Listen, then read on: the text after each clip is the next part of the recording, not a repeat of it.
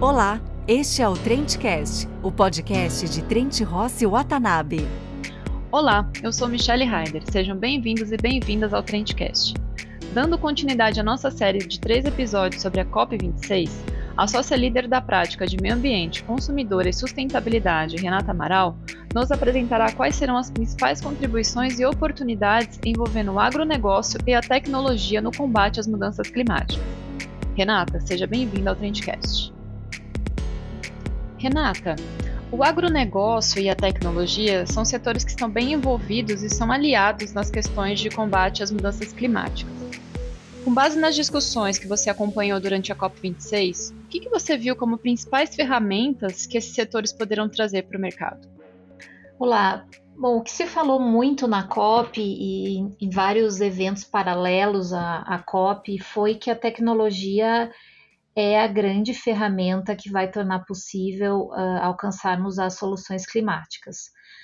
É, e o grande desafio agora é tornar essa tecnologia é, mais acessível uh, para todos, né, para que a gente possa chegar a essas soluções.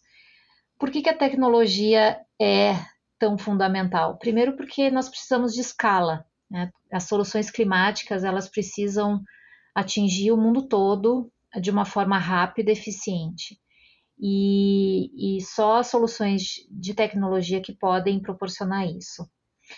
Depois, porque nós precisamos de dados confiáveis, uh, tanto no que se refere aos impactos ambientais, como ao cumprimento das metas por países e empresas, um, quanto aos riscos envolvidos. Então, a criação de informações né, e o gerenciamento dessas informações de uma forma confiável é simplesmente crucial. É, a gente é, sabe que um dos principais pontos, né, a espinha dorsal do Acordo de Paris, é a transparência. Para ter transparência, a gente precisa ter informação e dados confiáveis para saber se os compromissos que foram uh, que foram assumidos estão sendo cumpridos, onde estão as falhas, onde endereçar.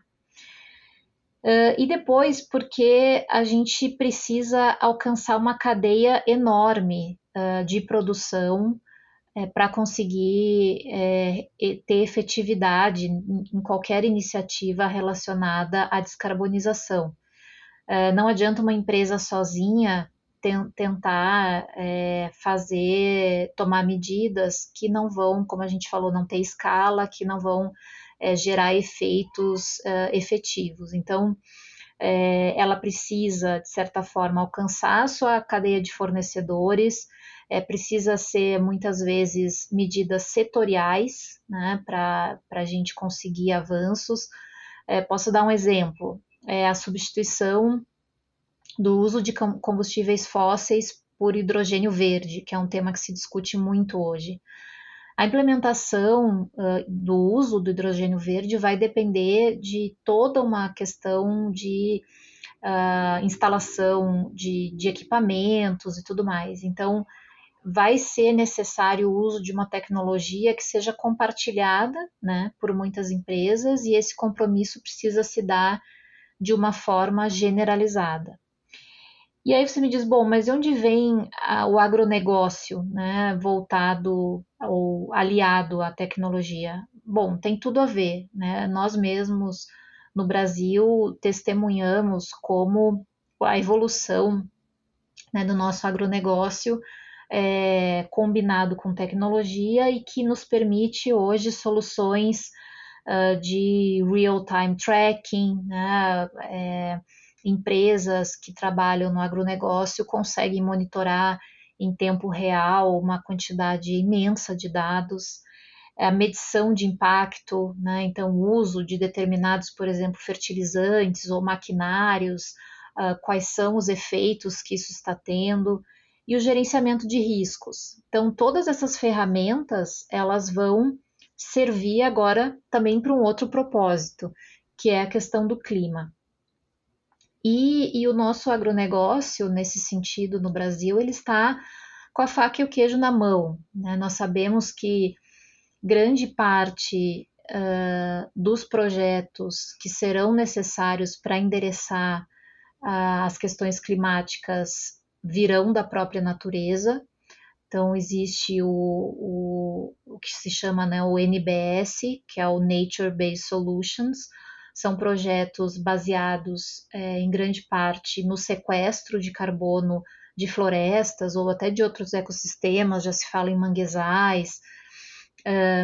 E aí a gente vai ter aqui de novo uma outra, uma outra, é, um outro exemplo, né, de como lidar com a questão da informação aliada à natureza e ao agronegócio para é, é, sequestrar o carbono e, e, e gerar resultados. Um, em discussões durante a COP, como por exemplo com o Marcelo Brito, que é, é presidente da ABAG, é, ele falava muito do tripé é, floresta, é, food, né, forest, food and financing, né, floresta, alimento e financiamento é, que esses são, é, vamos dizer assim, os três pilares também que se discute. Como a gente pode manter as nossas florestas de pé, uh, tendo, é, propiciando para o planeta todo o alimento de cada, cada vez mais saudável é, e com o financiamento necessário para tudo isso. E a, mais uma vez a resposta vem das soluções de tecnologia, né? Quanto mais forem produtivas as nossas áreas, menos florestas terão que ser devastadas e, e melhor será investido né, o recurso é, nessas ferramentas. Uh, houve também a publicação de um estudo pela Accenture, é um estudo é, que, que entrevistou mais de 120 ou 112 por aí CEOs no mundo inteiro, em todas as regiões, e uma das soluções que todos esses CEOs trazem é, para a questão climática é justamente o uso da tecnologia de forma mais barata né, e mais efetiva. E aí, nesse estudo que eu achei muito interessante, é que eles colocam a tecnologia como parte da solução, né? Então, a, a coleta de informações para gerar uma solução climática e não só no sentido de reportar ou de fazer compromissos, né? Hoje a gente ainda está muito voltado para o momento em que as empresas coletam dados para entender a sua realidade e reportar a sua realidade. E agora a gente passa para um, um novo momento, que é o momento em que a, é coletada a data, né, coletada a informação, para que a partir da análise dessa informação uh, a gente passe a ter soluções mais eficientes, com mais escala, com, com mais efetividade. Um, então, de novo, é uma grande oportunidade para o setor do agronegócio é, no Brasil, sob todos os aspectos, e a gente não poderia, claro, também deixar de falar uh, do acordo né, das, de florestas é, que foi celebrado durante a COP, onde aí em torno de 130 países se comprometeram a acabar com o desmatamento e, inclusive, é, reflorestar né, áreas. É, esse acordo cobre uma extensão de florestas de aproximadamente 90%, 90 das florestas do mundo.